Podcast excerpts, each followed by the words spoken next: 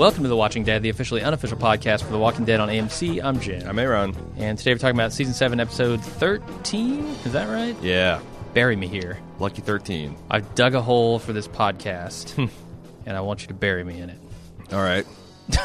what do you think of this That's episode? what, but did you leave, did you leave a giant penis shaped line of shopping carts to point me to the place you want? Because I, I did. if without I did. the one without okay, I- I because one without the be other. pleasantly surprised by the, the largeness of the penis-shaped arrow. yeah, yeah. Did you use metal or plastic shopping carts? A little of both. Really? Yeah, So you got I- some all these plastic wedged in with the metal. Mix and match, yeah. All right. Some have, like, cup holders. Some have baby seats in them. Wow, that is a fancy fa- fancy penis cart. I didn't want you to miss it. Well, so on the one hand, the in the era of morgalization is dead. Uh, okay, yeah. So I'm happy for that. Mm-hmm. On the other hand, Or is it undead? Do you think it's ever coming back? I don't know. It might. It might. It might spring eternal. But but the on the other hand, I feel really bad for Gimple because in retrospect, I can see a lot of these things like little, what I guess he would consider subtle story beats that culminate into this revelation and the this the mirrored storytelling between uh, Morgan and and Carol and I'm and and and this this rich history that he thinks he wove in with Richard and mm-hmm. like the, the, the even going back two weeks when this we thought the saviors were short or on their offering by one and then the guy counts and mm-hmm. just to set all this up but it it just falls completely flat it falls flat like three day old soda it just didn't Right. work and I found it hilarious oh, okay. So you didn't like this episode at all? I'm no, I, I like where it went and where it, Okay. but I, I just feel like really, really bad for Scott Gimple that he thinks that I, I, I think he he pushed back from the keyboard on this one and is like, yeah, yeah, this is the one I'll be remembered for. This is this is where I brought it all together at the height of my showrunners, and I I just was embarrassed. Right. So I I mostly agree with you there. I think you know there's some interesting stuff being done here. It's just like those things where he sets up what pays off in this episode needed to work on their own. Yeah, They needed to work in the moment, and we were just laughing at them in the moment. yeah, uh, and and scratching our heads and going, "What the hell? This doesn't make sense in the moment." And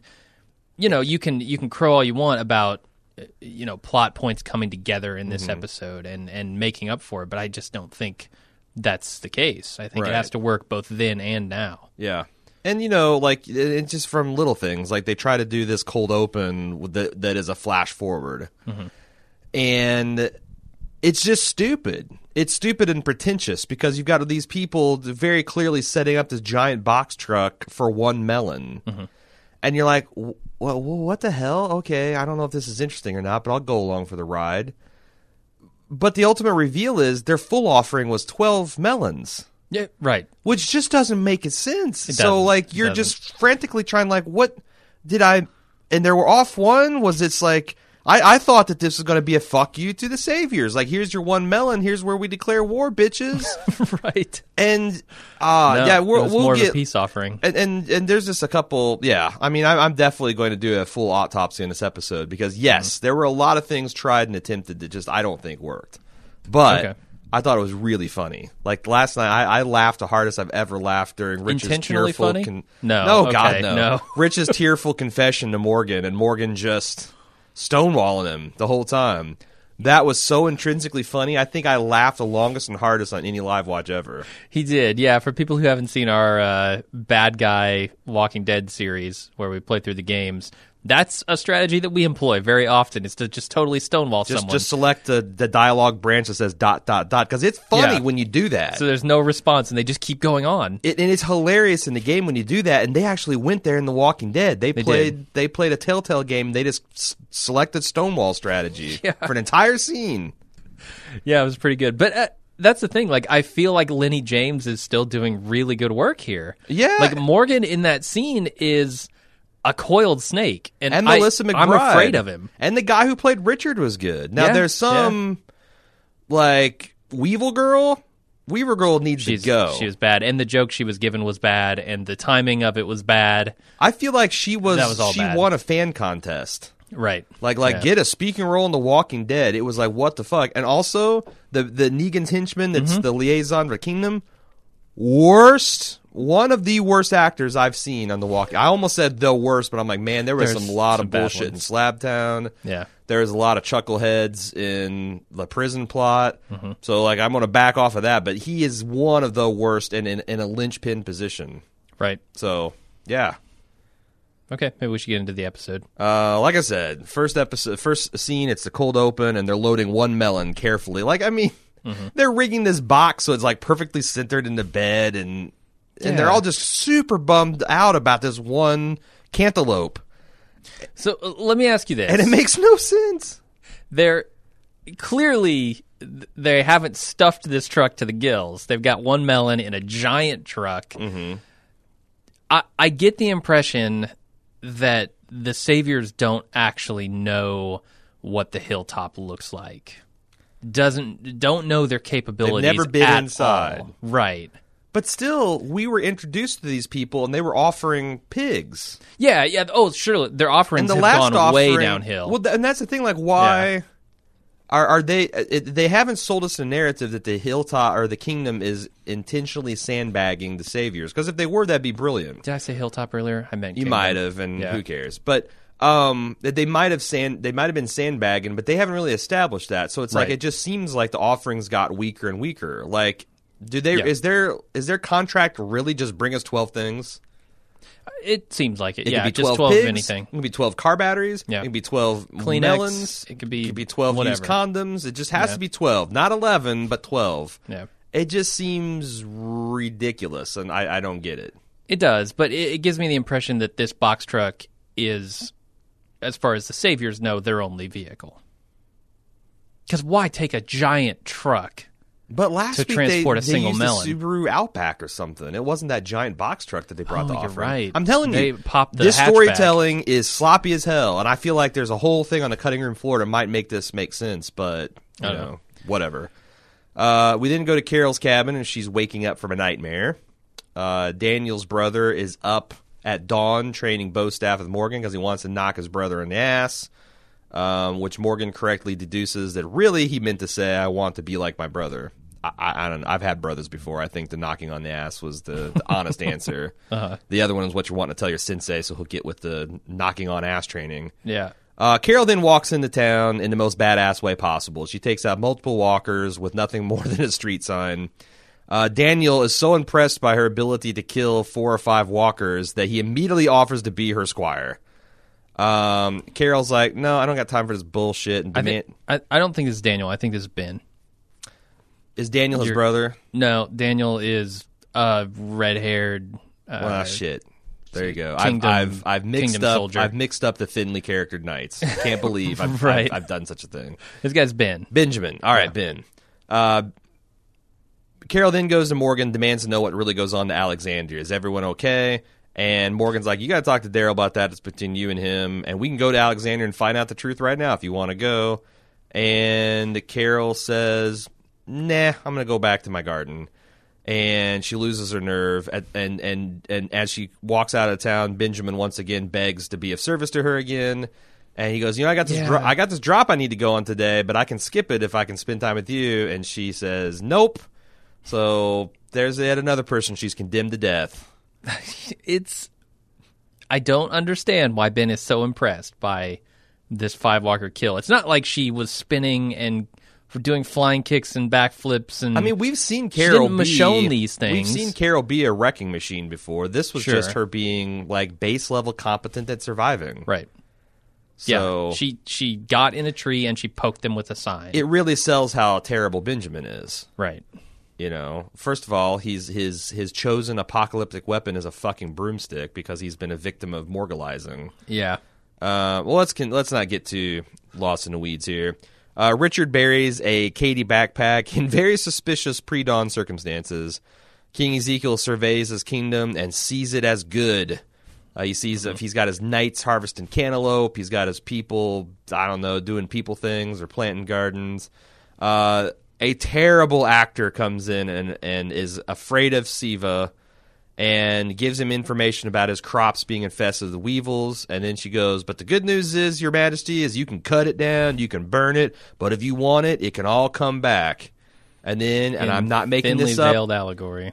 Very thinly The veiled. most extraordinarily thin. Like like if you, you Veil. you got I mean I don't I maybe Hershel maybe Scott Walker can spit this shit and make it sound good but you got Uh. like you just drug someone off the street put him in overalls and said here read this script no you don't get to practice I want to hear it live Yep. and then and I'm not making this up for the X amount of percentage of audience that just wa- listens to her podcast and doesn't even watch the show anymore Mm-hmm. she pisses herself because she is so afraid of of Ezekiel's tiger and then slowly backs out of the room and it it doesn't feel right. It feels it feels completely wrong because one minute she's engrossed in what she's telling Ezekiel, Right. and and she's very much ignoring the tiger, and all the tiger does is Roar. growl like for a second, a Right. half second, doesn't move, doesn't Right. lunge toward her, nothing, and she says, "I think I pissed myself." yeah and it's bad delivery. It's a terrible line. It's poorly timed. It's just this whole scene It- it- is bad. It feels like it feels like a joke, and I'm not talking about the obvious. I, I feel right, like they're going for a joke, but not that joke. It feels like something that Scott Gimple put in here just to piss us off. Mm-hmm. Like, oh, I can't wait to. I'm gonna listen to their podcast and see when they get to the amateur re- re- reading the pissing line. I mean, it's the same with the junkyard people, right? like the trash, the trash folk are there just to piss people Well, here's off the thing: too. Scott Gimple wrote this episode. Yeah. he is the. I'm, I'm, that's why I'm singling him out. Uh, you know, especially because this is. That's fair. You were the writer of this episode, man. Uh-huh. Um. Okay. So yeah, and then like I said, the thinly veiled allegory. It's let's let's keep moving on. Uh, Morgan and Daniel, uh, or I'm I'm sorry, uh, Morgan and Benjamin are talking. Um, Benjamin has brought in him a gift. Uh, but first they talk about the the the, the He- t- Tao he- Tao of the bow staff book that uh, Morgan gave him. right, he's still thinking about it. He's quoting, "Oh, the injure the opponent is to injure yourself. No one, no one wins that kind of war. Oh, watch out! More, more allegory incoming. Yeah, I'm starting to feel a little shaky on Ben's uh-huh. life here. Uh huh. He he's he's given Morgan this. I don't even know what to call it. I, it's a dopey lightsaber looking bow staff velvet painting of an anime character. Well, How would you are you describe it? about? I think it's a matador and a bull charging him. What? Yeah, I paused with and look at with that. a circle with an X through. I think he's against animal cruelty. is what I think, oh, or violence in general. Because I thought that circle was like a, the like like the line was the glowing bow staff, and the circle was like because they were twirling it. I, didn't see the I bow, don't the think bull at so. all. Yeah, your screen must have been real dark because Okay. it was kind of hard to see. I paused and tried to look, and I'm like, it, it looks like it looks like somebody from Akira twirling a lightsaber. You know, and I'm like, okay, I guess, I guess that's bow staff friendly. Alright, Yeah. Okay, international no sign, you say? Yeah, over I th- what I think is a matador. It's a little tough to see. Yep. And they give Ben like you know a, a a girlfriend, I guess, in his last appearance on the show. Who's never named? who's never named because it's just going to make us feel like like like uh you know Yeah. I, I see uh Gimple he like leans back from his keyboard brow furrowed audience isn't really connected yet Mm-hmm. I know let's give him a coming a coming of age girlfriend yeah Yeah. yeah who's helped him with this stupid velvet painting But but Scott, we don't have time for that in the episode. We've I, I already just written. you know what I'll just have Morgan say a girl twice and that'll be enough Okay, sure, Scott. that'll be enough because everyone's had a girlfriend their first girlfriend before everyone knows what that's like Yeah, and then he gets a standing ovation in the writers' room, and Right. they print it. right right They start filming that day. uh-huh No chance to read the lines. No chance to rehearse. Um, so then Richard talks about his life before the collapse. He said because he's talking about this guy having a girlfriend, and for whatever reason, Morgan's like he's too young to have a, to have his own child because oh because he's he's taken on the child rearing abilities of his brother. And Richard's like, not me. I was a, at the perfect age, the perfect time, at the perfect family, and the perfect life. yep. And I, I would say he does not have a perfect memory, right, a recollection of his his exact scenario. Right. Um, we'll get more of this backstory later, but he goes, You're a good man, but you're wrong about this killing thing. The days are coming that you're not going to be able to be this good.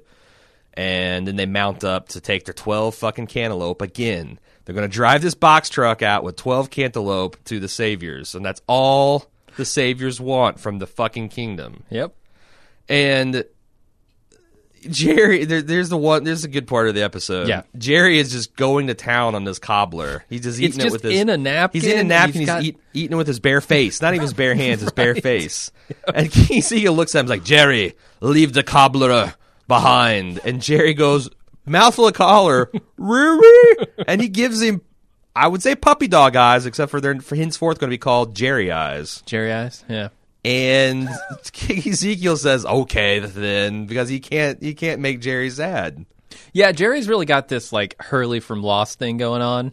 Like Yeah. the big cuddly teddy bear who's like comic relief most of the time, but you kind of expect something from eventually. That's the thing. The difference is like Hurley was developed pretty strongly early on, where Jerry literally is just the guy who's inappropriately defensive of the king and kind of a doofball. And it hasn't mattered yet. Like Jerry No. hasn't really mattered, so I'm I'm letting that kind of lie. Maybe Yeah. they're going to really slow roll his character development, but uh, I think there's potential there because Mm-hmm. Yep. he is entertaining at least.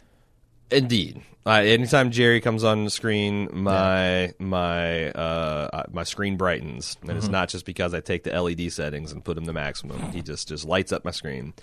Uh, so they encounter a roadblock on the way to their offering.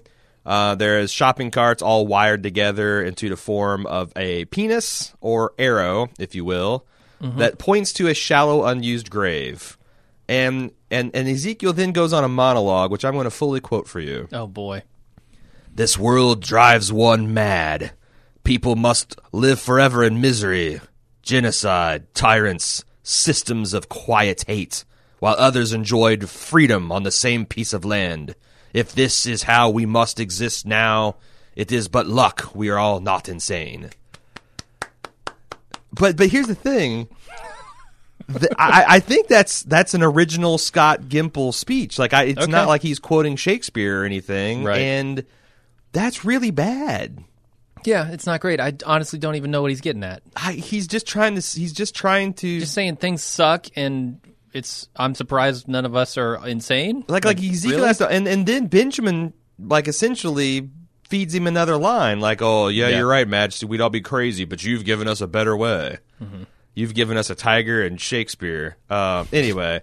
Yeah. It's crazy. Uh, they show up and they're late because they had to do this shopping cart penis detour. And uh, Ezekiel tries to explain it, but the douchebag, head douchebag of Negan's, who I, I don't know his name. I don't know if they've established he has a name. Yep, don't he's, care. He's the worst. Uh, he interrupts, and then Jerry says, "Don't interrupt the king," and he gets cracked in the face with a, a, a, a broomstick. He does. And, this guy who cracks him, you can see like when they're pulling up, he's in the background, kind of swinging this stick around, and Which he is- looks like a complete dumbass. He is a he's uh what they call him a rat faced prick. I agree. He is a rat faced prick, and he's the one who's causing all the trouble at this drop off. And this guy, who is the the the lead henchman, I don't know whether he's a, one of Gimple's high school friends that has footage of him clubbing baby seals or what. Uh, but why you give like uh, all of Negan's other henchmen have been able to hold their own to some extent or another. This guy is just like a tapioca pudding in a bad wig with a bad mustache and goatee. I couldn't tell you what he. I couldn't describe his face. His face is the shape of a melting sh- orange sherbet bar. right. It- it- like melting onto Matthew McConaughey's face, maybe. maybe, maybe. Like, it's all that's, distorted. That's too much of a foundation. It's just nondescript. Not me- melting in onto one of those mannequins at J.C. Penney's Uh-huh. that doesn't really have a face. There's like concave depressions where eyes might be, and like little little pouty point where it's just a mere suggestion of a face. That's what this guy looks like, and he delivers the line. There's no inflection. No, he delivers the line like a mannequin. He does. Yeah. He does. No, it's hor- it's horrible. This guy.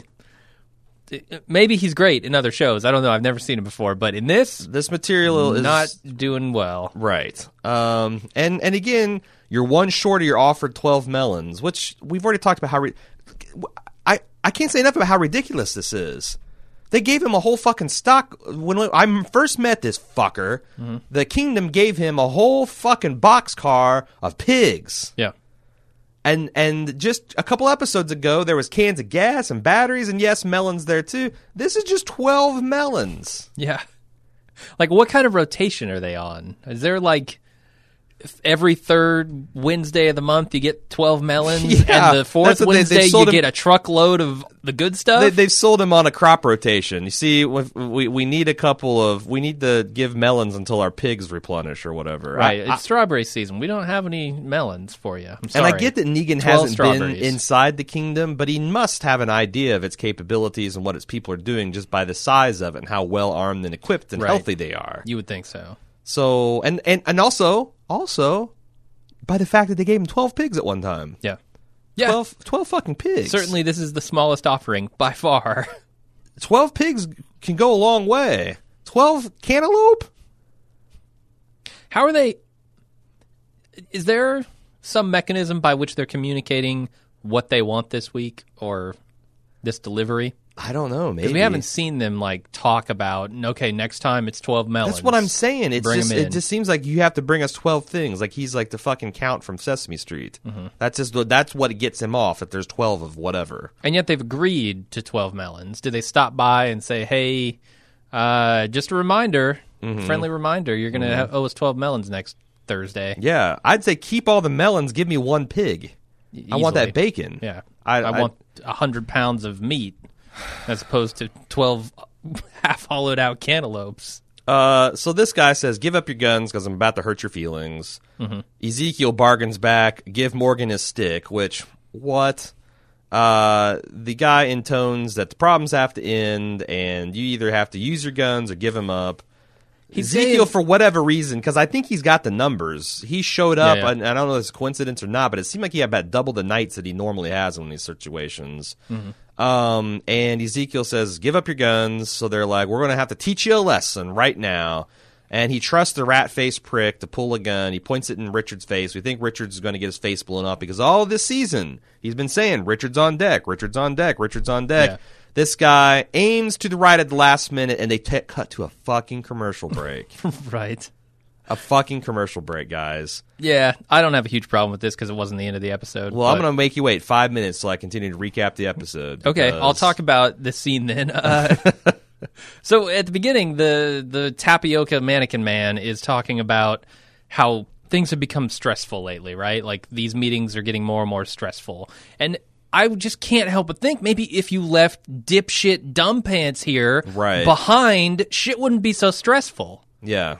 He's the source of every problem at this exchange. If you leave false Messiah Jesus at home, none of this happens. right, right.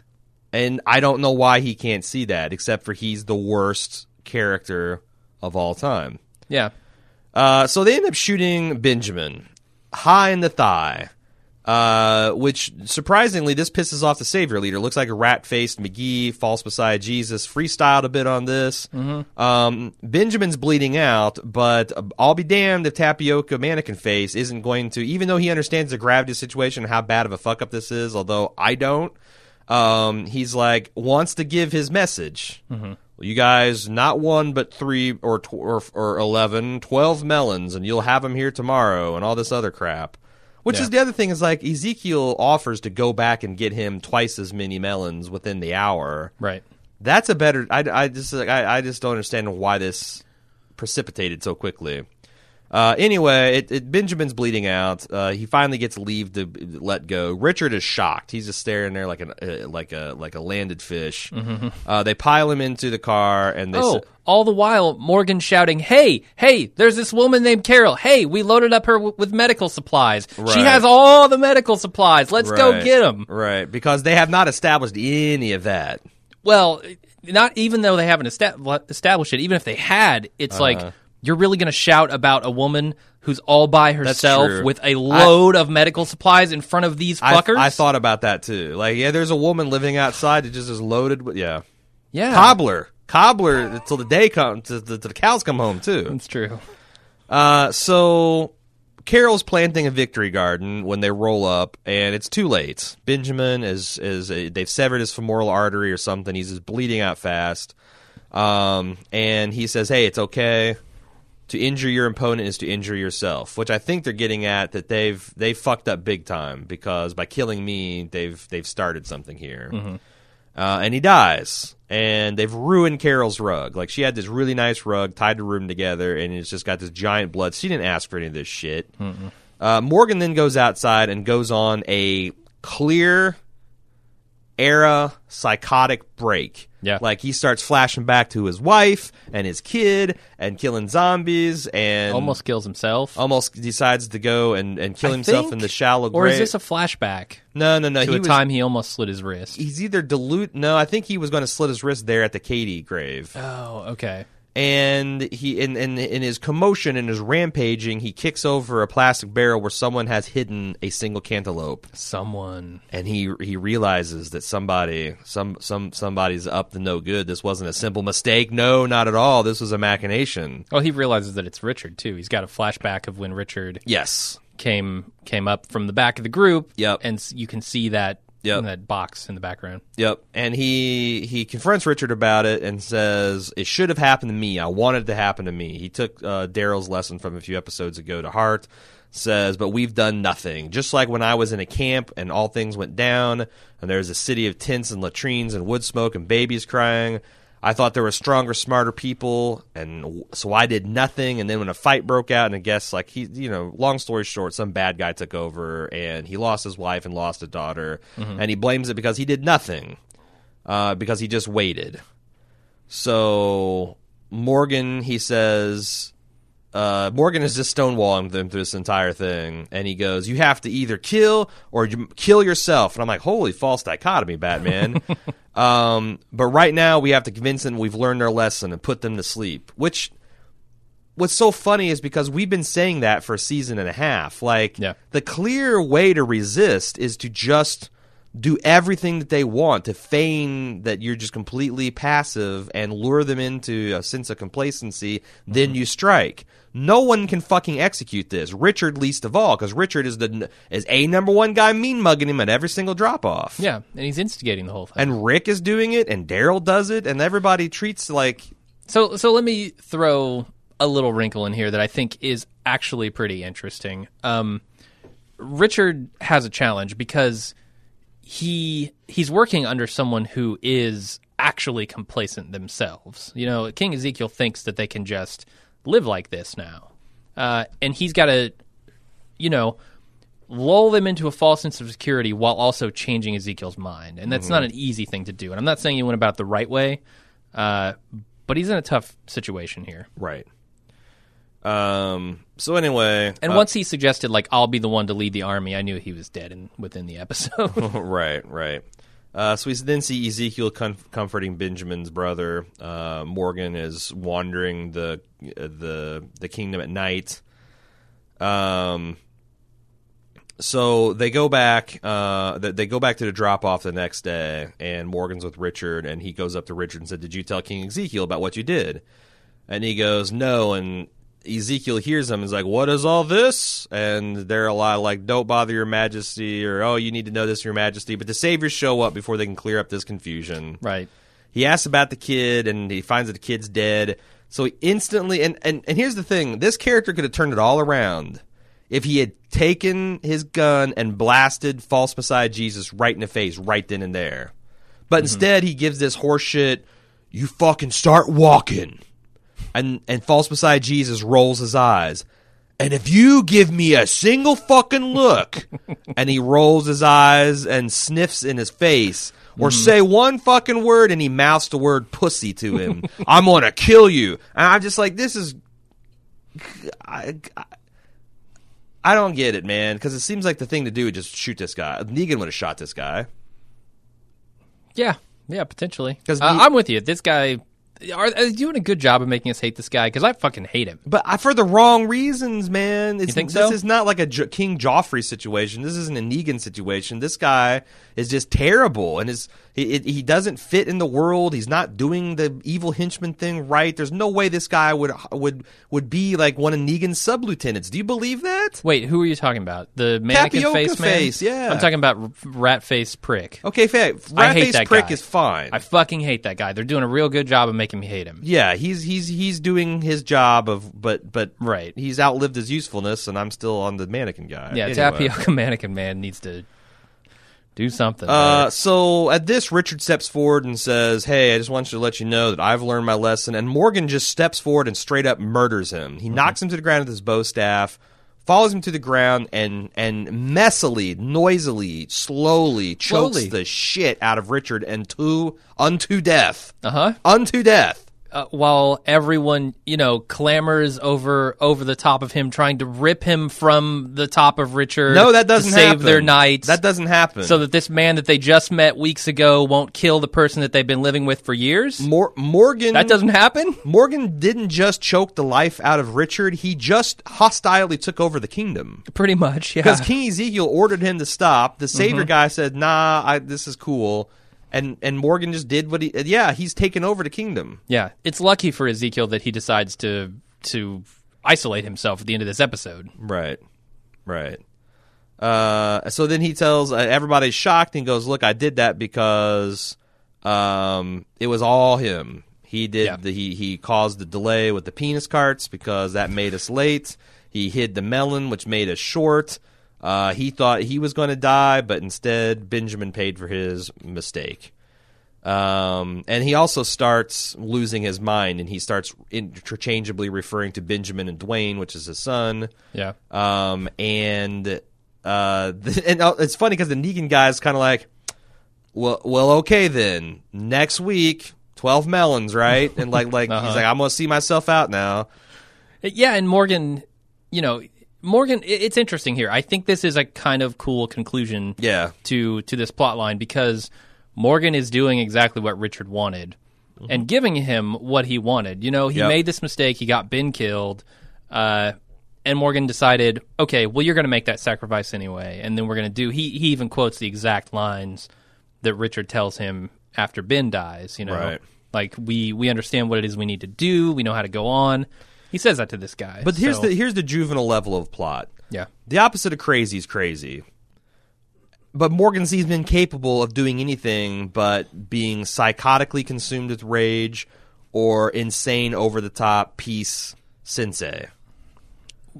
Mm. Like he is just I've seen hmm. him wildly swing between both of those and he continues to do it in the episode. Now it's going to interesting to see if he finds a third path by swapping ca- cabins with Carol. We'll talk about that here in a bit.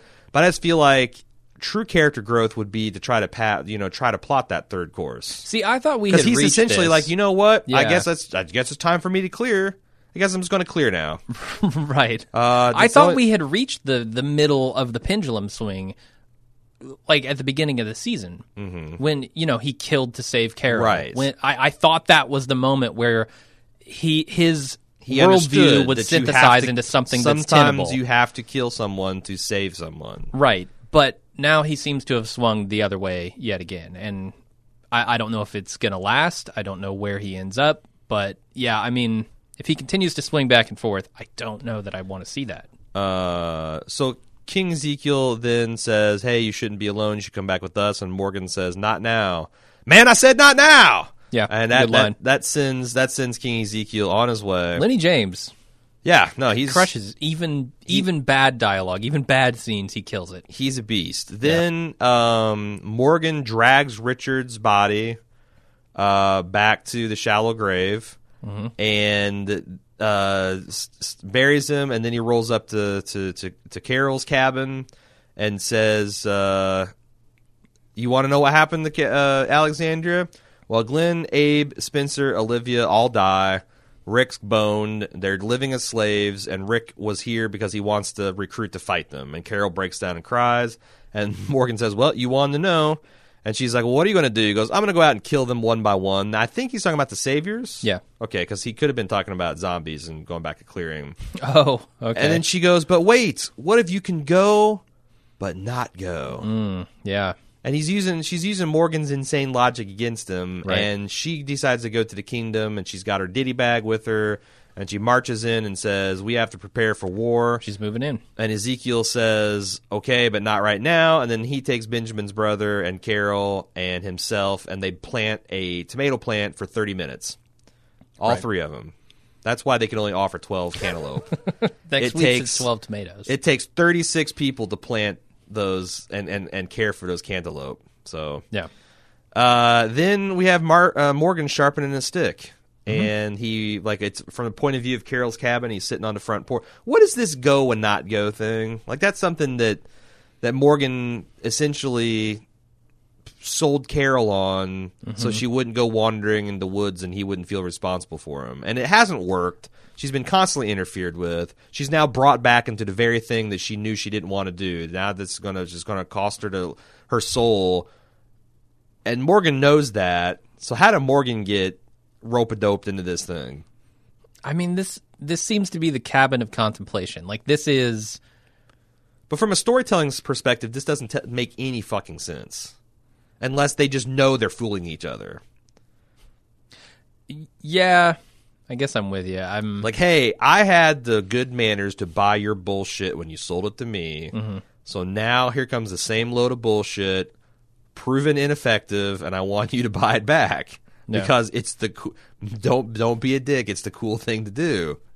But it makes no sense. Lennie's sharpening his stick, and then Chris, poor Chris Hardwick, he has the nerve to come back and says, "What does Morgan sharpening a stick mean? It means the end of morgalization, you fucking idiot." right. like they, sp- they they they couldn't have spelled it out any clearer if Richard put it on a tombstone. Yeah. like R.I.P. Morgalization, 2014 to 2017. Like, I don't know. Real This quick. show, man. So, I know Hugely entertaining, though. Hugely entertaining. right. It's just a fucking mess. Uh, based on our feedback, I know that some people were not quite understanding the bury me here thing. Uh, yeah. the, I mean, bury me here is Richard's message to the group, right? Right. Like once once his plan is executed, like it doesn't make sense in the moment when they find the penis cards, but eventually it will make But sense. would to they them. put that together and then they'd be like, "Oh my God, he he sacrificed himself"?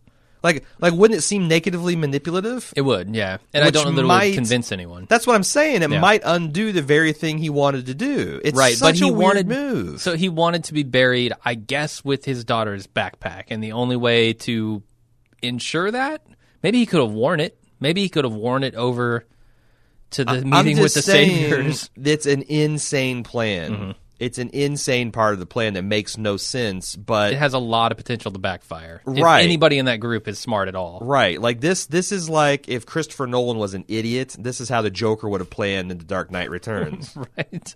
and I you know, it's just like I said, it's embarrassing that the Gimple writes this pretentious ass script with all these long monologues that are terrible, mm-hmm. all these fucking setups that make no goddamn sense, and complete with a flash forward where they're mournfully loading a single cantaloupe into a box truck. It doesn't sound Fuck like you yourself. like this episode. Oh, it's it's it's hilarious. No, it's hilarious that a grown Okay. man wrote this and proclaimed it good. The mm. showrunner.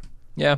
I, I think it had some interesting, ambitious concepts that didn't quite. come He's together. not, and and and, and he's lacks the humility and good grace to realize that he he can't nail those yet. I don't know, man. I don't We- know. we do have some I laughed my ass off at it though. That's that's the good point. This is Okay. this, this is my favorite episode of the season. If you're clearly. having fun with it, Oh. that's, that's all that's required. Yeah, I needed Dead. that. I, I laughed. I'm not even exaggerating. Like a solid when he was because Jim started it. He's telling all these stories about babies crying and how like like there's unspeakable things happening to babies, and it became this giant dead baby joke that just got out of control. And Right. I think I blacked out for a bit because Yeah. I couldn't I couldn't breathe. Yeah, if you want to see that, go check out our live watch. Yeah. uh, that was pretty good. Uh, all right, so I'm assuming Oh, one more Yes. thing.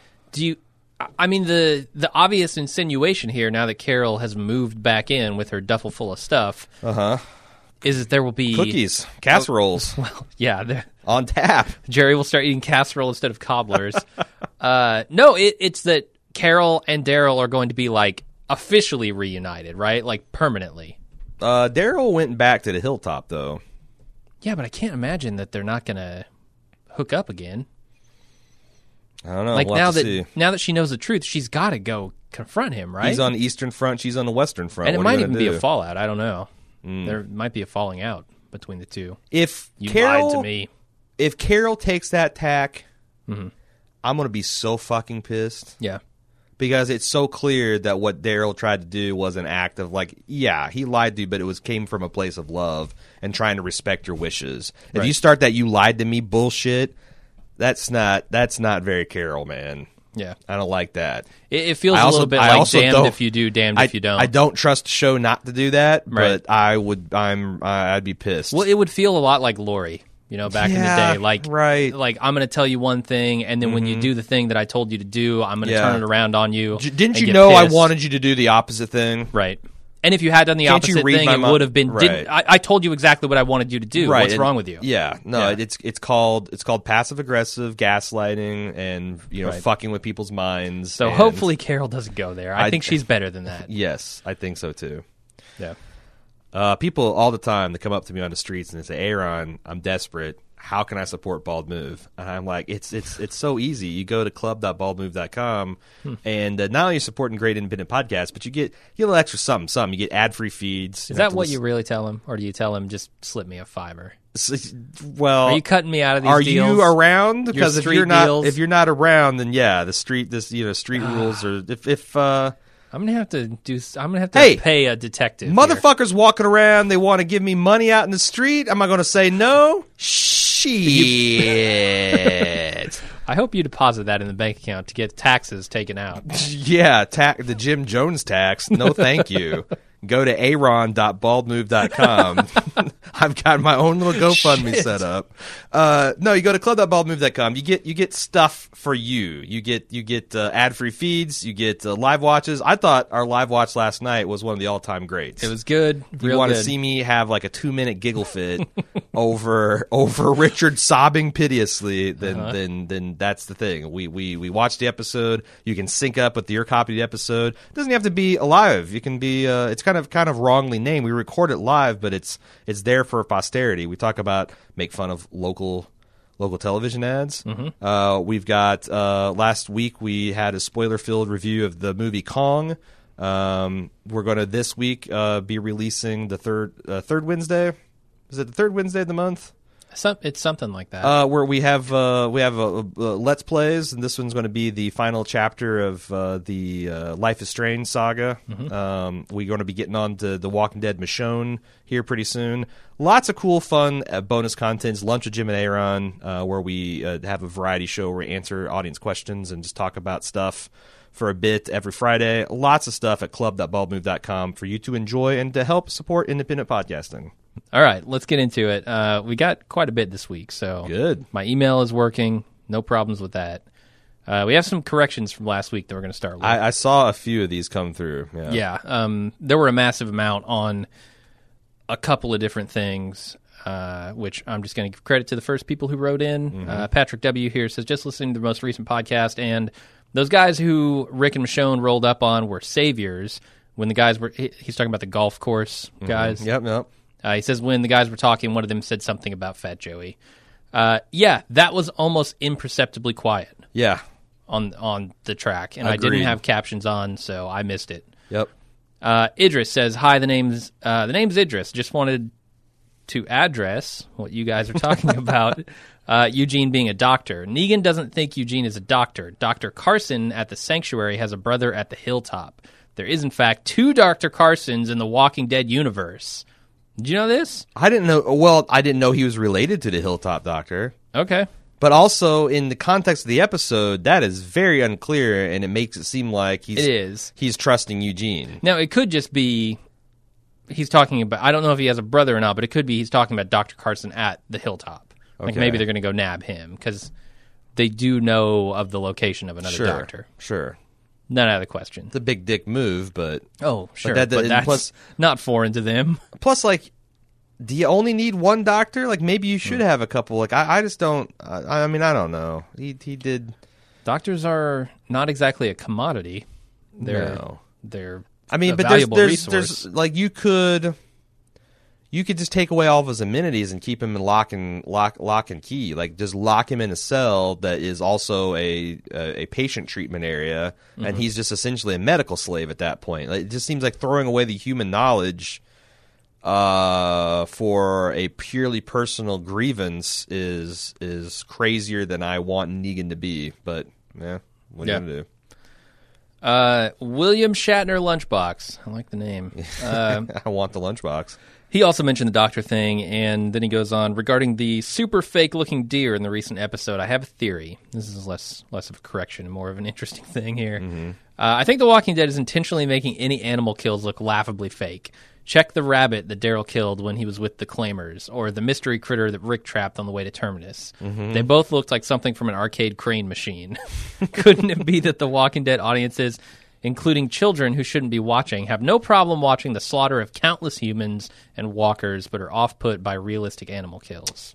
That is the theory. I think so. If you if This you didn't notice, never Shiva understood. looked really fucking stupid in this episode too. I think Really? I did. I notice. think they have a hard time showing brightly lit th- uh, CG characters and scenes Yeah, I mean, because those are one, when I when very I, difficult thing when to do, I, right? Well, I feel like it's a solved problem. They just it is, know, they're, but they're it's running fifteen year old problem, too. software that's that's pirated off the Pirate Bay. Yeah, but like rendering times are high on Okay, fur. sure, like sure.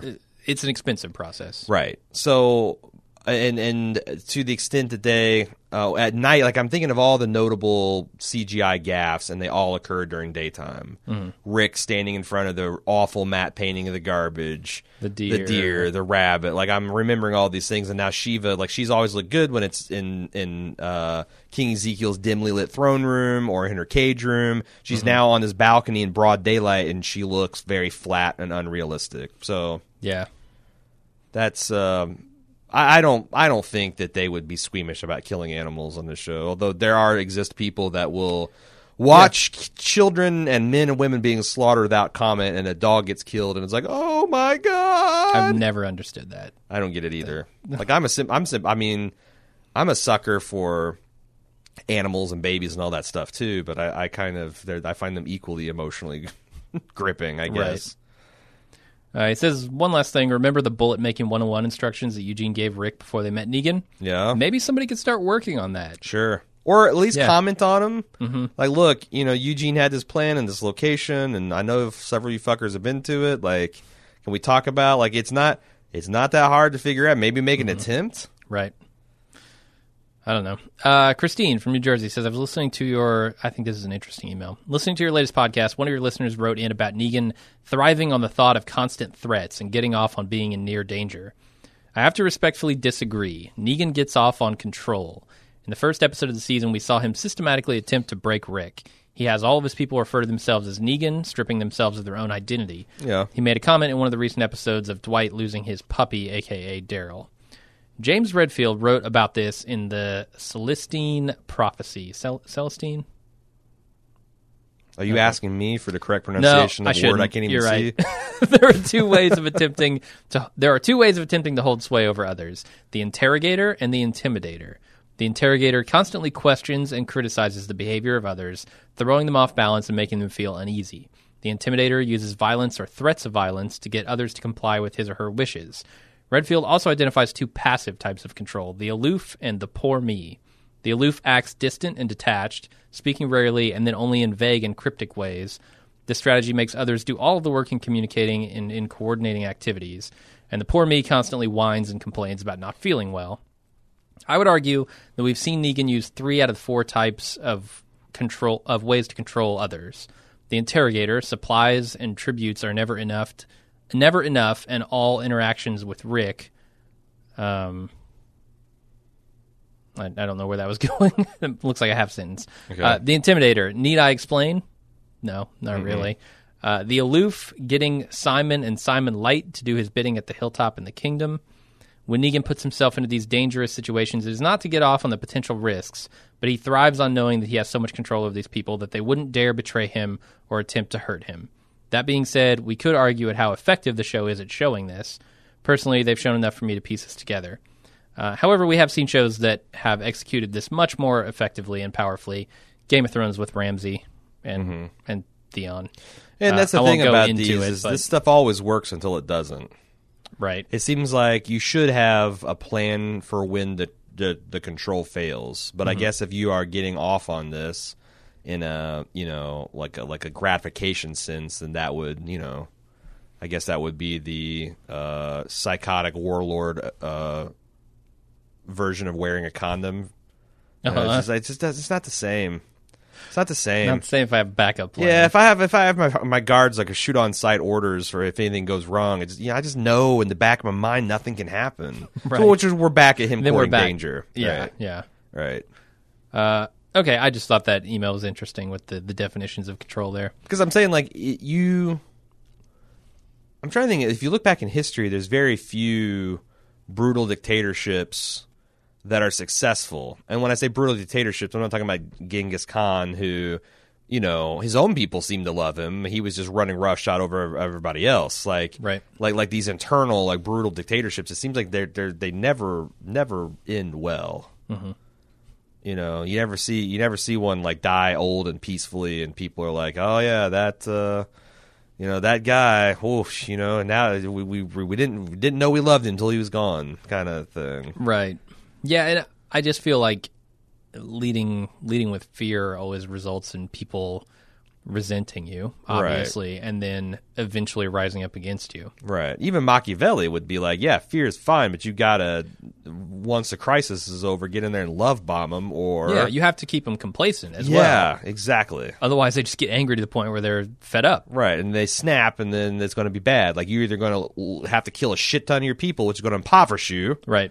or you're going to your ass your own self killed. Mm-hmm. So Okay, let's get on to the new stuff. Yeah. Alavo says when Negan took over Rick's group, he did so with superior military strategy and knowledge, not just numbers.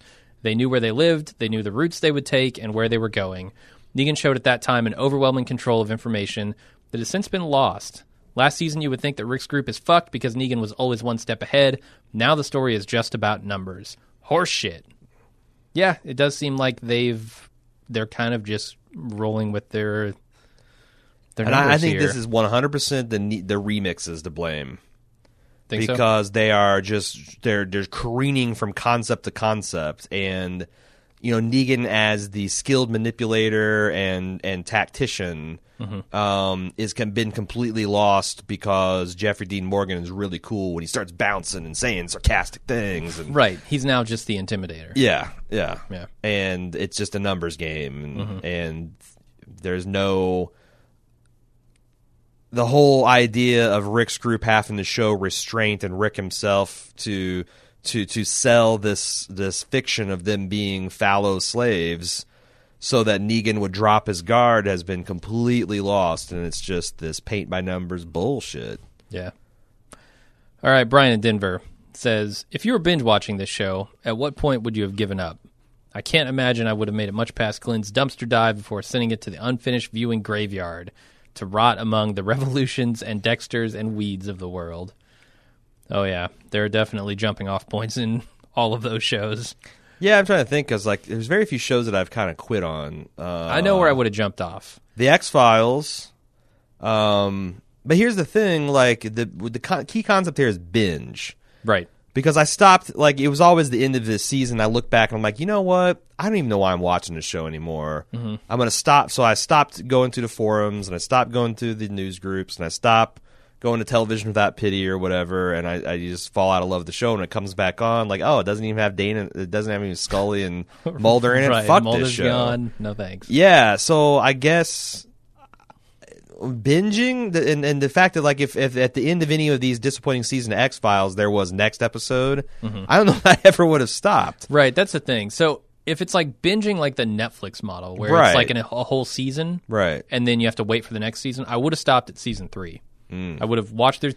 Yeah, that, that season, season three and finale said, was pretty fucking bad. "What? This is horseshit." Yeah. I mean, there was some action in there, but the governor just survived. Yeah, they they just, they they chose to extend a Right. plot who had come to its natural conclusion. and I just wouldn't have returned for season four. Now, if season four was available, right. if it was like, okay, we've got season one through season seven, Sure, here you that's what I'm saying. I'm kind of with you. I don't know that I ever would have stopped. Now I, I've always said that Rick and Carl are the reason I keep watching. So Mm-hmm. maybe in that's like my Mulder and Scully. Like if they were both gone and there was no clear link Right. back to that very first episode of Rick waking up in the hospital. Mm-hmm.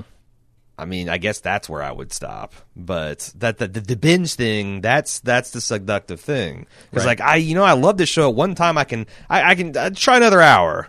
And you don't even have to press a button. This, the season four open. Yeah, I just have to just wait let it 15 keep seconds, going. and and the season four opener is awesome. So all right, I'm back and invested. So. Right. And then that's the thing. Walking Dead very rarely does more than like a two or three episode stretch of truly horrendous shit sure. before they have something that brings you back, Mm-hmm. which is the f- it's the the, the the fucking devil that way. Yeah, it's kind of the worst. It's you kind know? of the worst. Yeah. Because if it were just a little bit worse, you could totally check out. it's it's the melting sherbet ice cream on a mannequin face of dramatic television. sure is. Like if you squint, you can almost see it. You can almost take it seriously, and then ah, there's a popsicle stick sticking out of its eye. Yep. That ain't right. Uh, Levi G says, just a thought about a possible move post war.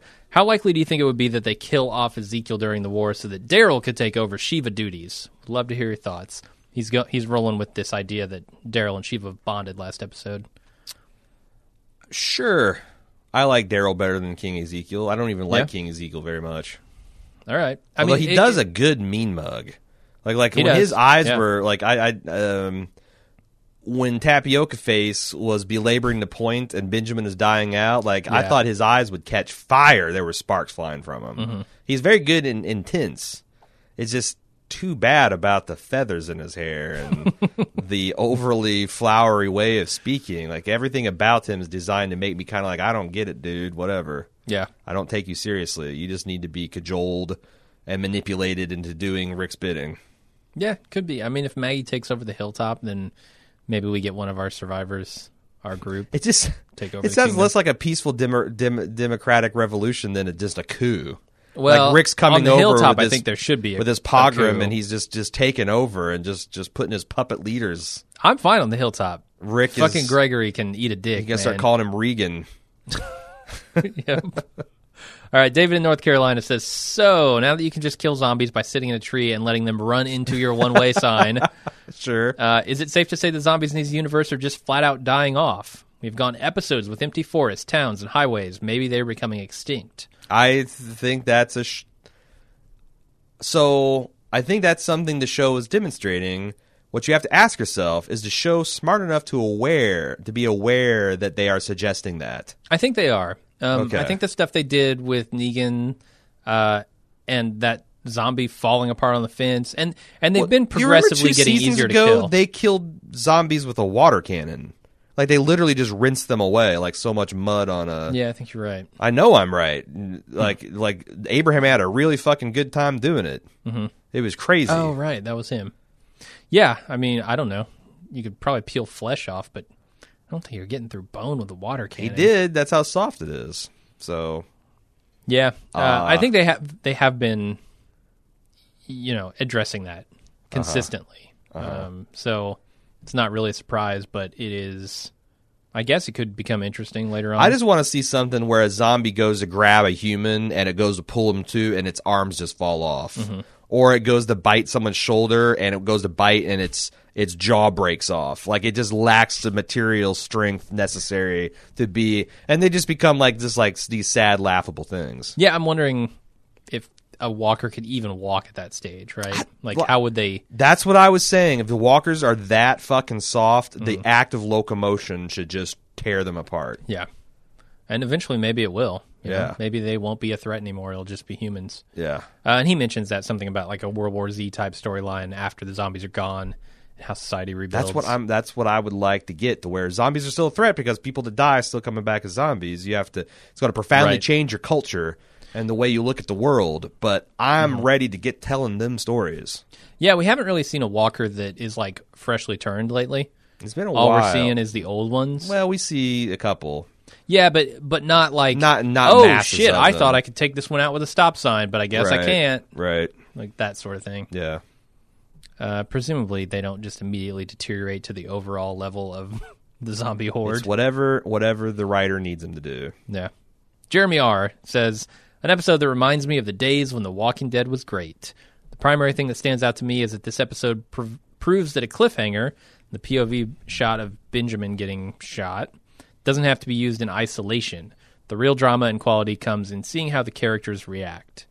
Uh, what what do you think about that? I'm I agree with him in premise. I don't know that the execution was exactly right. I uh, I totally agree with you. Like y- what you say is tr- correct. However, with this show and its history, and you know, I, I'm assuming they're aware of the history and how badly some of these things have backfired.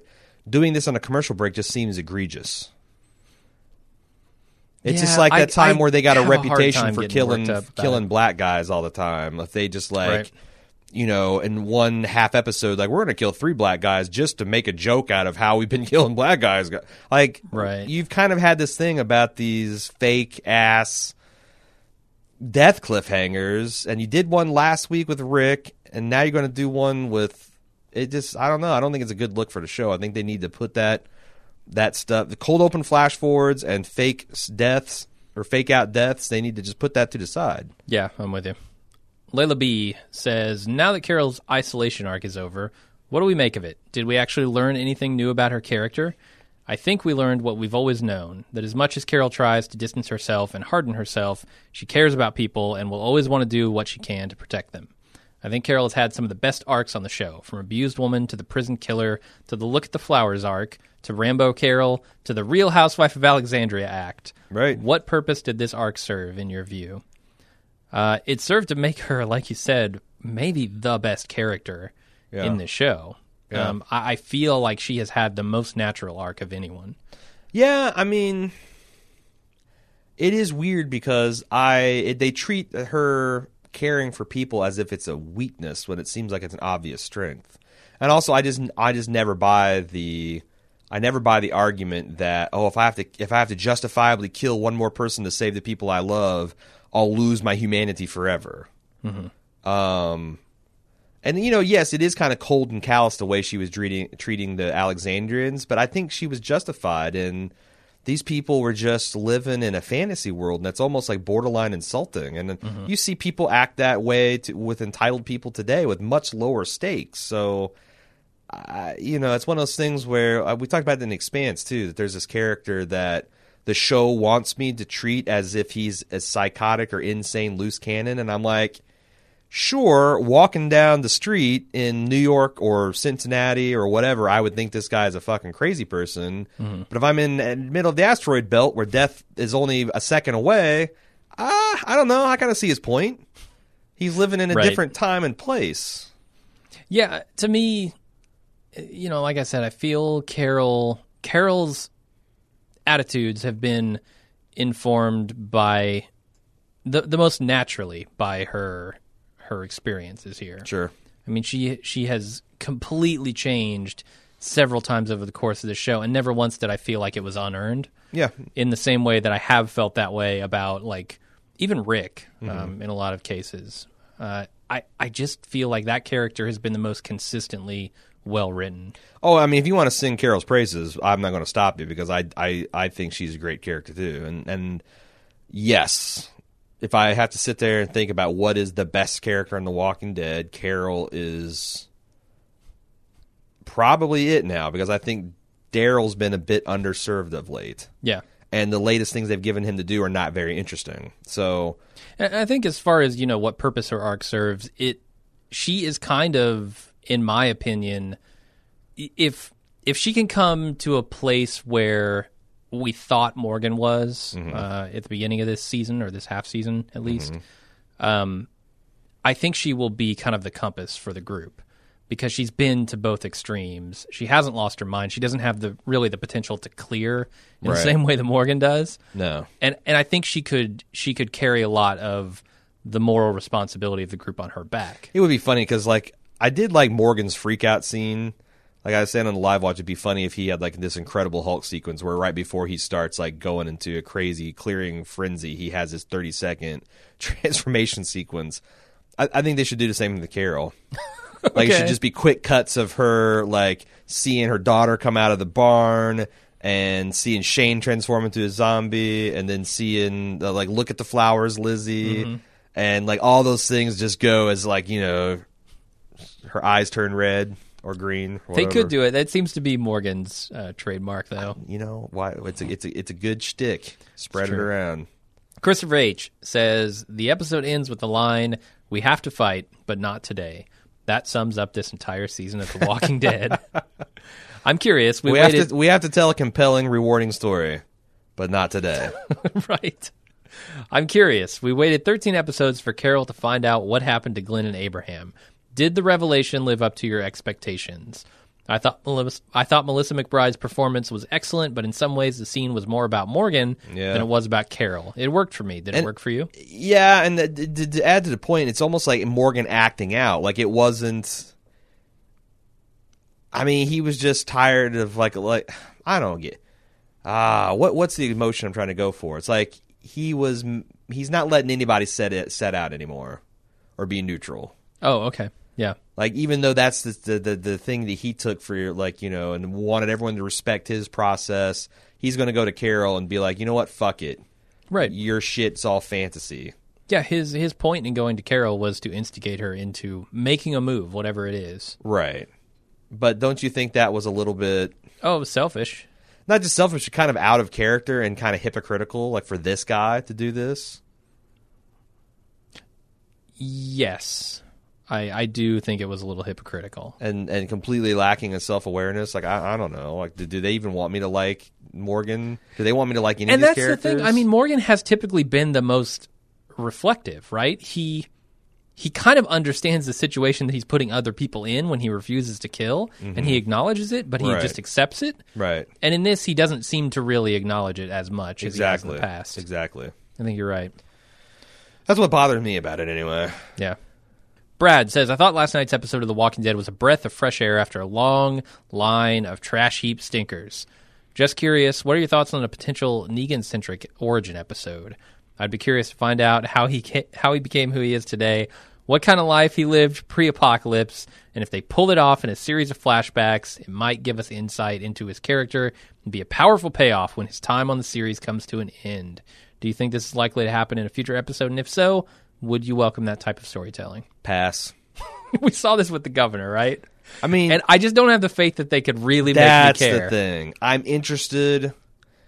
Do I think Jeffrey Dean Morgan That's where it gets interesting like like, because like can I see him per, playing like an everyman father figure that gets slowly corrupted into the like it would be amazing Fuck if he yes, could do I that. Uh-huh. But the degree of difficulty that all that and and and knowing the idiots that that, that story would be in the hands of, no. No, Right. no, no, no, no. Do I want to see a three episode arc of the the the Negan beginning, that's the the thing. ben- like, the Beneganing? wow, that's a jumbled mess. Yeah, be word. careful with that one. I like it. Be careful with that one, people. Yeah. That that can get away from you. Yeah, if you had too much whiskey, don't try saying it. Uh uh Uh, yeah, so that's the thing, right? Like, I think I, I am actually super interested to see that because I think this actor would fucking nail it because Hmm. I've seen him do this deep kind of pathos sort of thing. But I, I'm with you. I don't think they could pull it off on this show. Hmm. I really don't. I think the acting is there. So you're the extrapolating that he could do that based on his old man comedian act, right? Yeah. because that's that's that's that's Negan in his advanced age regretting the things that he's done. Can he? Play, But it could also be still not a- tweaked he's to still be- not a good man in those scenes. Oh, for sure. Yeah. so I wonder if he. I think he could tweak it a little bit though. Yeah, maybe. and maybe get to like good man sliding into bad man. I'm just saying that that would be tough, and I don't I don't trust Yeah. the writing and the Right. direction I'm with you. to get it there. Okay, we're gonna get into uh, the cheers and jeers section here. We're just gonna have people saying kind of what they thought about the episode. Yeah, because I want to get in feedback. I try and get positive and negative, Sure. regardless of our take. sure. So we go to Mac W, who says, "Well, I have to say, I really enjoyed this episode. I, like you, grew very weary of the morgalizing of seasons past between Morgan and Carol, but tonight was a small payday on all that crap. There were some good moments toward the end with Carol and Morgan that wouldn't have had the gravity without the backstory. Uh, yeah, I, I guess I don't disagree with that one. I mean, Um, you're, you're, you're, the only disagreement is was that the most efficient way to tell the story? Sure. yeah. And you know, like I don't want to be, I don't want to belabor the point. I'm just saying Mm-hmm. that like, I, I, I am shy about giving The Walking Dead this kind of credit because I feel like a lot of the things that came together were just really obvious or trite. okay. It's like, you know, he knows the things you got to do for a more successful and better show to pay off, and he's going through those motions. But because they've never really kept consistent tone or character beats or development, that it just all falls flat. Mm-hmm. You know, like this isn't this isn't Jesse's journey through Breaking Bad. This isn't Don Draper's journey through Mad Men. It's it's just what characters that have been passed off through three showrunners that have that, that that and I think they write this show a half season at a time with no blueprint towards what's coming next or no obvious like like there's no big timeline where it says season eight we got to be here and season nine we got to be here and season ten and the fact that I don't think they do that just strikes me as so fucking lazy and I mean, so yeah. so taking my attention and time for granted that it, it pisses me off. And even if they do have like that map that you're ta- that you're you know speculating they don't have, even Uh-huh. if they do have it, they're kind of putting all the beats at the wrong place, right? Well, that's, that's my evidence that they don't have it. Because if you did have it, then even by accident, I think 12 to 15 people sitting in a room over the course of three years would have nailed some of these things. Like, like one or two of them would have come together and succeeded rather than. Yeah, but if they get like- overwritten like, by somebody who doesn't care for fucking that, sake, how many characters is this die with giant things tacked on their character in the fucking episode they die in? right? Yeah, it's That the is- formula. that is not that is not like really forward thinking storytelling. That's horseshit. Yeah, and it's not it's not creative, you know. It's just Right. it feels like a formula at this And point. and the things that they did set up well, like the confusion over the saviors counting the twelve wrong things, like Mm-hmm. Yeah, they got three or four weeks ahead of that, but it built up into this this this half empty truck of cantaloupe. and it never felt right in the moment, and it's Yeah. yeah. I'm with you. Like uh, uh, they could have stuck to twelve pigs and it would have been awesome, but you know, like Mm-hmm. pigs and batteries and gas cans and melons, like what the fuck? I I I, I don't know. I don't know the rules of the deal. Right. Dan from Philly says, Wow, what a good episode. Right up until the 55 minute mark, then, much like Morgan, the show itself had a mental break. Interesting. Every time this direct starts to get good and starts to move things along, bam, uh, let's. Let's stop and have more moralizing, ridiculous decisions, and yet another reversal of roles for Carol and Morgan. Yeah. The biggest fault of this show, and it's got plenty, is that it's so damn boring even when it actually tries. Yeah. Uh, it just can't help tripping over itself. Yep. Totally.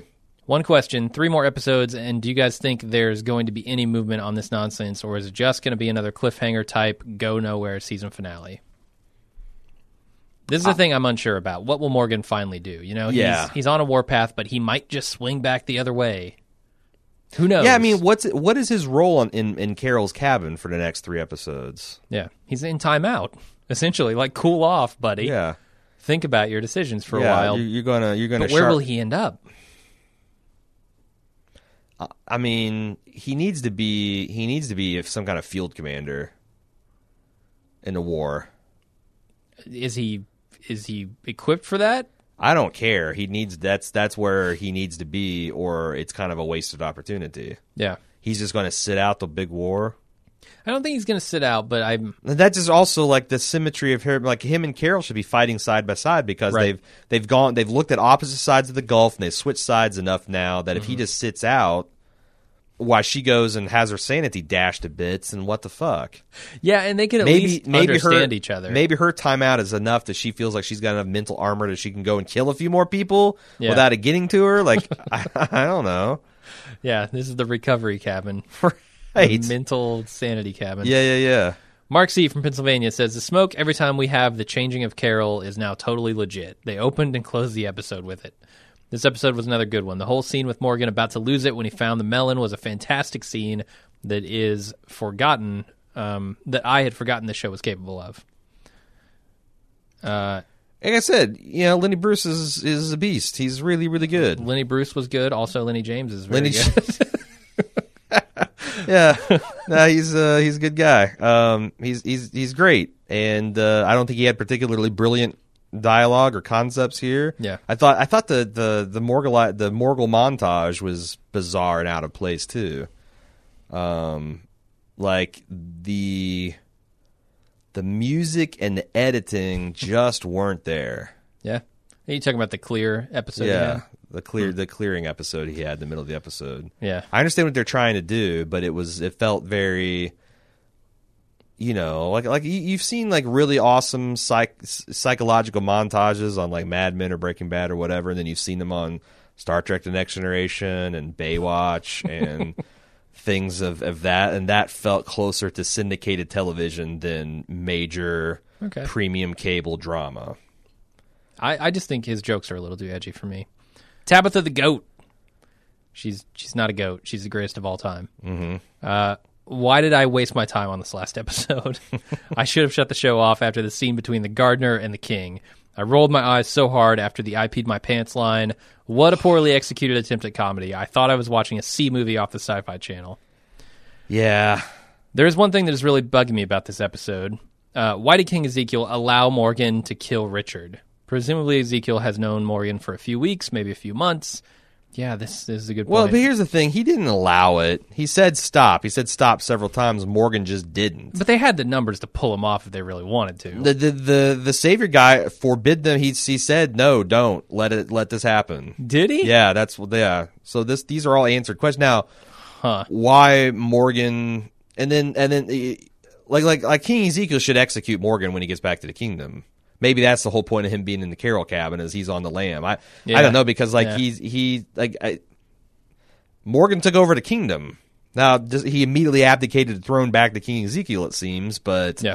yeah, no, I don't, I don't think I don't, I don't think Ezekiel had any say in the matter, which Okay. you know reveals him to be a weak leader. Can he leader? Can he come back from that? I don't know. Uh, she goes on, this was a really hard episode for me to find enjoyment in. The deaths of Richard and Ben should have pulled some emotion from me, but nothing. This season has disappointed me beyond belief. Negan and All Out War should have been a turning point for The Walking Dead into some really good TV. Unfortunately, I am now convinced we are all just stuck on this train to nowhere. One last thought on Gavin, the guy leading the Saviors in the Drops of the Kingdom. Uh-huh. That's apparently that's his name. Not Daniel. no, not Oh, oh, Gavin is the asshole. Okay. Right. He's the No. ta- he's the tapioca face. yes, tapioca face. Okay, Yeah, you got the rat face prick, the assholes. tapioca face. Okay. Rat uh, face prick, al- rat face prick, also false beside Jesus right. because he's trying to be Jesus and he's not. Uh, she says, I really think he will play a part in turning on Negan. I get the feeling he doesn't much stomach the blood like the rest of the Saviors. He showed some remorse when he learned of the death of Benjamin and even punished the Savior that killed him. I think we will see him defecting to Rick's side, either during All Out War or he will be pledging his alliance after war is over with. I don't get any kind of deep thoughts from him at all. Yeah, I, I'm especially not with you, Tabitha, when you say this last line. Weirdly, I like the guy and hope to see more of him. No, no, Tabitha, no. Yeah, yeah, yeah, yeah, yeah. Don't quit your cheese job. Uh, I yeah, I, I, I, I think also then what are they doing with Dwight? Yeah, maybe they'll join forces. Sure. Dwight and Let's have- Gavin. Well, what, what what I need is Gavin to have a couple of scenes where he's smoking with his ex-wife in a stairwell, Yep. talking about how the way things were and how this is better than the way things were, and how Then she leaves you him. know her mother-in-law needed pancreas medication and they couldn't afford it, so leaves him because he's weak. Yep. Because he has a terrible memory that we just find out about Yep. later down the road. yeah, he carves he carves checkers. And then Gavin and Dwight get married. They find love in each other. I don't know. Yep. And he's assigned to breaking Eugene, the easiest job in the world. Nathan E says, I have conflicted feelings about this week's episode. Number one, in a room full of people, I called Benjamin's death shortly after the first commercial break. He had like five minutes of screen time up to this point, and yet in this episode, he had a conversation with every main character in the kingdom, so I knew he was living on borrowed time. I had a feeling that The Walking Dead was walking down the oh so familiar territory of killing off a secondary character five minutes after reminding us they exist. yep. Number two, at no point did the Savior showdown, uh, during the Savior showdown, did I fear for Richard's life. Someone else dying for your actions has become a surprisingly popular trope this season. Glenn died for Daryl's actions, Eugene was kidnapped for Rosita's actions, now Benjamin was shot for Richard act- Richard's actions. But on the plus side, I think they that may be why I enjoyed Morgan killing Richard so much. I had no idea it was coming. Yeah, I mean the parallels to Rosita here seem intentional to me. Like that's something they're consciously doing. Yeah. Um, you know, they both took matters into their own hands, and someone else paid the price. right. And Rosita's still on that train. Sure. She's she has not learned a Keeps- damn she, thing. she keeps going back and rolling double for nothing on this crap stable. she does. Come on. Rosita needs a new pair of shoes. Uh, Nathan goes on. In my opinion, the Morgan and Richard conversations were the highlight of this episode. I would complain about the single single plotline storytelling, but Walking Dead burned that bridge a few years ago, and I've pretty much given up hope that we'll see Rick and the gang more than three or four episodes in a season anymore. I complain about the Seagal storytelling too.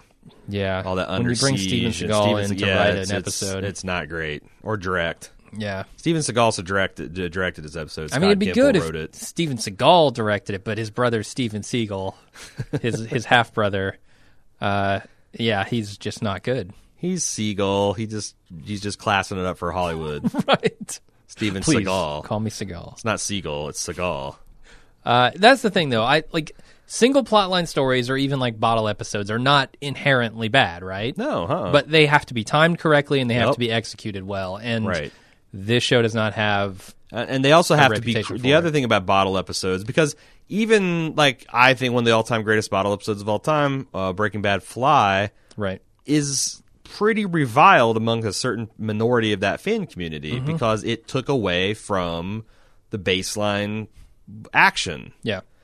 But, And- it, but it didn't feel to me, the reason I like it still is because it didn't feel to me like it was misplaced. Well, yeah, You know? and and of course I agree with you. I'm just saying Yeah, that yeah, like yeah. the, the the degree of difficulty and the degree of like the fact that the bottle episode's usually for budget purposes, Mm-hmm. it has to be crazy interesting and really well done for a majority of people to be like, yeah, this isn't wasting my time. and you can't bash main characters in the head Yeah. and and cut the end of the season and then come back and say we're going to do like 3 of these in a row. Right. These single plot line focuses, Right. not going back to the repercussions of a main event. Because we didn't want that's what I mean we- about we didn't want your audience emotions and the characters' reactions to be too far divorced in the sea of time. Right. So we're immediately going to take a four, uh, a, a three episode one shot detour. That's, Yeah. I mean, you know, they did come back on that, but I uh, my point is like they have to be timed correctly. Yeah. If you lose all your momentum by going to a different part of the story, I think you've done it wrong. And honestly, this was far from the worst one that The Walking Dead has ever done. Oh, of course not. Yeah, This- I'm not. I'm not saying this didn't that. seem out of place to me. right. I'm not saying that. I'm just saying Yeah. that these tricks are well known and and exposed. Right. So Barry C. From, that's the problem. Barry C. from the UK says, almost scared to say it, but was this a well written episode? Several escalating tensions with the Saviors over multiple episodes instead of all crammed into one. Ditto quite a ne- neatly done story arc with Richard. While it was obvious to anybody that Benjamin was going to die because he was the most obvious red shirt in the show's history, I doubt many people saw Richard's death coming the way it did. I didn't even mind the callbacks to the clear stuff with Morgan. Having said that, would the Saviors really waste all that petrol for 12 melons initially, then for one melon the next day? Uh, and doesn't the fact that the kingdom stood and watched Richard get strangled to death by Morgan without even trying to stop it seem really implausible? Uh, we talked about that last part, but Yeah, man. the like, fuel who, who are you and what have you done in Barry C? This, this, no. I mean, Right. if it just has the problems you mentioned, Yeah. which you can't buy the the conception of the the, the scene, and you also acknowledge the Titanic power shift that just happened, and the show is oblivious to. The show is oblivious to the effect of having Morgan choke out Richard in front of Ezekiel and what that does to him as a leader. Uh-huh. Like I, I, I don't, I don't know, I don't know. It's so weird, and it's also like just such, such, such a bunch of remixes. Can you imagine if like Dwight had choked out their doctor in front of Negan? what would happen there? Yeah, I found out that this is the deal, and I mean, it's Right. not even that's not even analogous. It's almost like uh, I don't know, like if, if Rick if choked out. Uh, they found Daryl sneaking around the property, and he ch- he just chokes him to death, and he presents Negan with his dead body. Like, I don't know, like whose job is it to punish here? Negan's. If Negan gets wind of this, he's going to be pissed. Yeah, I don't know. I don't know. Like, I- and the thing is, I haven't. I couldn't say with certainty how Negan would react to something like this. Yeah. It seems wildly implausible that Negan would trust this team of chuckleheads to do his his. uh you know, that's the other thing is this is the one place where Negan is sufficiently intimidated that he hasn't set foot inside of the kingdom. Yeah, But he know. trusts his by far least impressive and intellectually capable henchman Yeah. to dealing with this very explosive political situation. Yeah, It makes no sense. yeah. I wonder, you know, how much communication he's got with this guy. Does he does he know about the situation that's brewing here? Like, sure, like like Negan had to be the one that negotiated the deal in the first place, and he hands him off to in the first place, yeah. But how long has it been You know, it's been a while. Has he? Does he get updates? I don't know. What what kind of hands on does he have? With, yeah, Negan's just guys? just a handoff manager. He's he might really, be until he hears some bad shit, and then he just beats you to death Yeah. uh, or throws you in the fire. Let's do some meta stuff. Okay. Uh, Mike from New Jersey says he wants to offer some commentary on Scott Gimple and The Walking Dead as a whole. Do it. This might be controversial, but we'll see. After seeing Scott Gimple on Talking Dead last night, a kind of sympathy fell over fell over me. I see this guy who seems to be trying his hardest to make a show people will like, but he hasn't had the time or experience to develop the writing muscles necessary to thread together a truly good plot or the management skills to properly run a production as big as The Walking Dead. We don't know what kind of political dealings went on to put Gimple in the position he's in, but he is clearly not he clearly was not meant to be the guy. Uh, if I had to guess, AMC Studios might have ruined Gimple's career. They shoved him into a position he wasn't ready for in order to save money, and now he will probably never get the chance to fully develop as a writer or producer. He should have stayed a second tier guy who was afforded the space to make mistakes, as all developing writers do. But now that he is the head guy of this massive project, all of his inexperience is being magnified on his, this grand stage. I wonder how things could have been different if he could have continued to learn under someone like Darabont. Like I said, I feel bad for him. His career probably won't recover from this, and I think that kind of sucks. What are your thoughts? I I have some general thoughts. Um, I don't know if his career will be affected because at the end of the day, he presided over a fantastically successful television show. That's the thing. I would made the not- studio a shit ton of money. Don't underestimate the clout of this project. Right. Like it doesn't matter if it was a perfect piece of creative work. Yeah. Now, as far it as the made other a stuff, shitload of money. I mean, I'm sympathetic, and you, you, if, if you've if you listened to us for a long time, you know in seasons past that we were the ones saying like, just give Gimple some time, you know, to to like, you know, he's saddled. Like, we made a lot of excuses for this guy, Yeah. But at the end of the day, I at least credit to yeah, he might not be the world's greatest writer and ready to take over all these reins all by himself, but at the end of the day, you know, he's working with the guy who wrote the original material. The original material is right there. And the mm-hmm. decision is all there was always there to just like, you know what, let's pull back and let's tell this story and get her and, and, and, and find out how just, just just concentrate on adapting it and getting the best performances possible and and, and keep it interesting and keeping moving. And instead he has decided to go after big time flourish after big time flourish you know he it, and and go really complicated storytelling rather than simple mm-hmm. and I get it. If if you want to try that a couple seasons just to see if you can do it, and then you get the feedback and it's mixed, and you don't, and and but but I just feel like that for too long, they've been trying to do these really.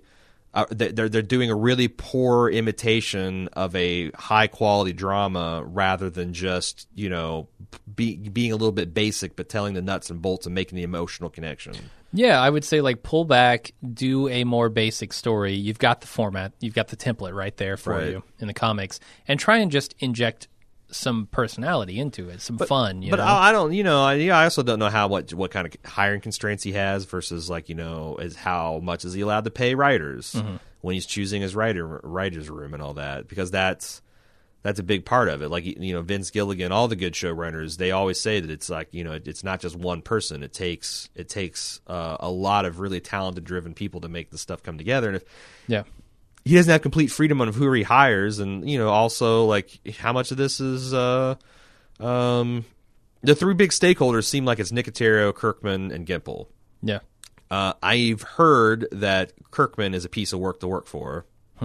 Okay. Um, so and and what what what is Nicot- where's Nicotero in this executive produ- producer kind of role? Um, I, I don't know. There's enough blame to, to pass around. For sure, yeah.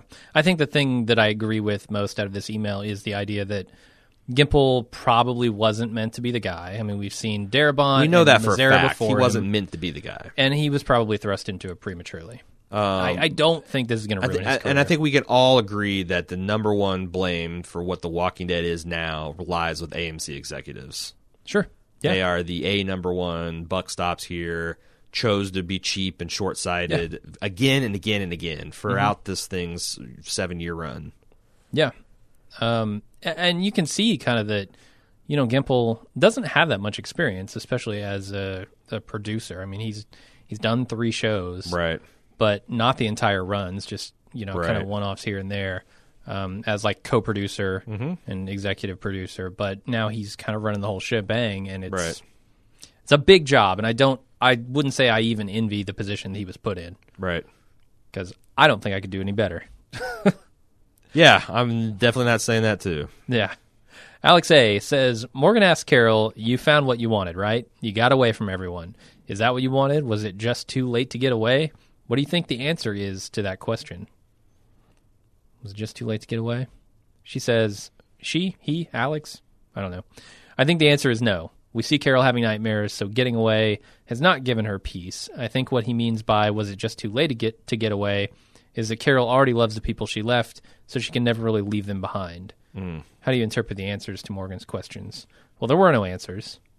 Carol stonewalled him. She chose the dot dot dot dialogue path as well. Right. I think I think uh, you're right on there. That's a pretty good assessment. That's a pretty good analysis. All right, Bradley S says uh, he he wants to talk a little bit about Richard's characterization and Morgan and his son. Right on. Right Um, on. He starts off with Richard. So, am I alone in thinking this actor sold this small role? He felt like a real person with complexity, depth, and a background. He was no JDM, mind you, but he served the kingdom as a strong presence. I also feel this was impractical in killing him off to the extent that he was a viable character in the show and that sometimes the show has shit actors. yeah, so he wasn't He's like that not- lower tier. No, Certainly. He was and- pretty good. And I felt bad because I was laughing throughout a very intense and good performance. But It was. I mean, they just they just saddle him with really bad dialogue, and also again, I got this massive info dump on Richard the episode Right. that he dies. Right. Like I've been curious about, like, okay, he's going off to this thing, and he's got this little cabin, and he's got you know, uh, and and he seems like he's really boffo about taking down, but. I mean, this is all basswards. This is all Bass Ackworth's way of telling television. Like you're supposed to show like for me to really care about Richard, I would have he would have told this story last season. And then I would see with my own eyes how his reticence towards the take action he's now overcompensating for it rather than being just told it minutes before the guy dies. Right. And that I mean it works like all the, the information is conveyed the same way but one feels like I'm just being told a lecture the other I'm allowed to look and and see this information and have it seep through my consciousness and, and, and evaluate this guy's performance and how well he's doing it I don't know it's just it's a more interesting way to tell a story Yeah, I mean, one allows you to feel something, the other allows you to understand it intellectually, and I don't. yes I think you need both, honestly. Yes. Yeah. And again, maybe you need something like that in the episode he dies just to hammer home for the, you know, the, like George Martin's always talking about the three step reveal. He like buries some details for like the 1% of the people that are going to pick up on it. And then he like pitches something towards like, you know, the more average intelligence. Like, okay, now everyone gets to feel clever. And then for the people that still haven't figured it out, he hits you over the head with it. Um, and that, like, you know, over the course of all these novels, it allows people of various abilities to feel by turns smart and clever, and they feel more engaged with the story, et cetera, et cetera. This, there is none. It's just always a third reveal, bam, hammer. Right. You know, this is why you should care about this character, and this is why this should be a meaningful death. Yeah. Yep. Not my preferred means of storytelling. Uh, Alec, or sorry, Brad Bradley goes on. Um, you know, talk a little bit about this break that that Morgan has and him remembering his son and everything. Uh, says as a person with a certain background, non-specified background, this did, did trigger misty eyes. Uh, moving forward, I'd like to see Morgan adopt the brother of his student. Um, talking about Ben's brother. Uh, but it seems Ezekiel has taken that responsibility due to his role in the death of Benjamin's father. Not only that, but the kid, there's another. I mean, I don't really give a shit about this eight year old boy in the zombie apocalypse. Yeah. Yeah. I mean, not yet. They had the most basic of groundwork being laid this episode, right? Right. Where he's he's flipping that staff around. But I know, but like, are you going to wait seven more years for him to be a really interesting character that's able to take place in, in in human drama? maybe Carol can bake him something now that she's back. I don't know. I feel like Benjamin dying is a is a bad is a bad time because Benjamin is a character who could have been an interesting part of what's going forward, mm-hmm. and Richard too. And now those Sure. are both taken off the chessboard. So Yeah. Uh, he does say Lennie James, like Andrew Lincoln and Jeffrey Dean Morgan, sell the goofy and sometimes cartoonish material with the performance, in my opinion. Uh, Morgan and Carol, aside from Rick, are rounding into my favorite performances and characterizations.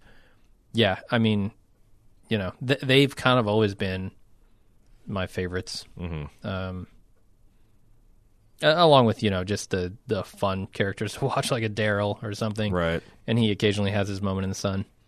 Uh, Sean In says, I was just wondering if you guys noticed the last shot of the show where Morgan was sharpening his stick. I think we noticed it. Uh, it appears he hears something because he stops and he looks back for a second. Given the fact that Morgan openly mentioned Carol's place in front of the Saviors, is it possible someone followed them back to her place after Benjamin was shot? I am sure they heard Morgan say they had supplies there, so of course they wouldn't want to know. Uh, so of course, wouldn't they want to know about this newly stocked place they were unaware of? Yeah, I mean, maybe I didn't notice what he's talking about here. I did. No, he he he conspicuously looked back, and I made a joke in the live watch, like, "Oh, he little did he know that Carol kept the practice zombie in a closet at all times. Oh, You know, okay. just uh, so she she she didn't get she didn't lose all of her edge. Um, no, I, I think I think it's just to show. I mean, it, it maybe it could be there there again. How stupid is it for Morgan to be shouting directions to Carol's Right. cabin, and how stocked it is with supplies right in front of the Saviors, just so that can pay off in another episode or three? Yeah. like I'll be there to call bullshit if that happens. But also, I think it's I think it's really just to sell us on how unquiet his mind is. He's he, they're, they're, he's he's paranoid. He's paranoid and he's preparing. Like that's the thing. Like he's gotten uh, his his throttle stuck between off and clear. Right. There's there's no idle speed. There's no any, anything. It's just morgalizing and clearing. Yeah, we'll have to, I guess, wait till next week to see. I didn't even notice it, so I don't have any comments on it. But all right, uh, that's all I've got. That's it for the episode. If you guys want to send emails in for next week's episode, uh, send them to watchingdead at baldmove.com. I will be sure to read them, possibly include them in next week's feedback section. Uh, anything else you want to do before we get out of here? Nope. All right, and we will see you guys next week for the third to last episode of the Final season. three episodes starts Yeah. next week. the home stretch, as they call it. Uh-huh. We'll see how it pans out. Thanks everybody for listening. We will see you later. All right. Bye bye.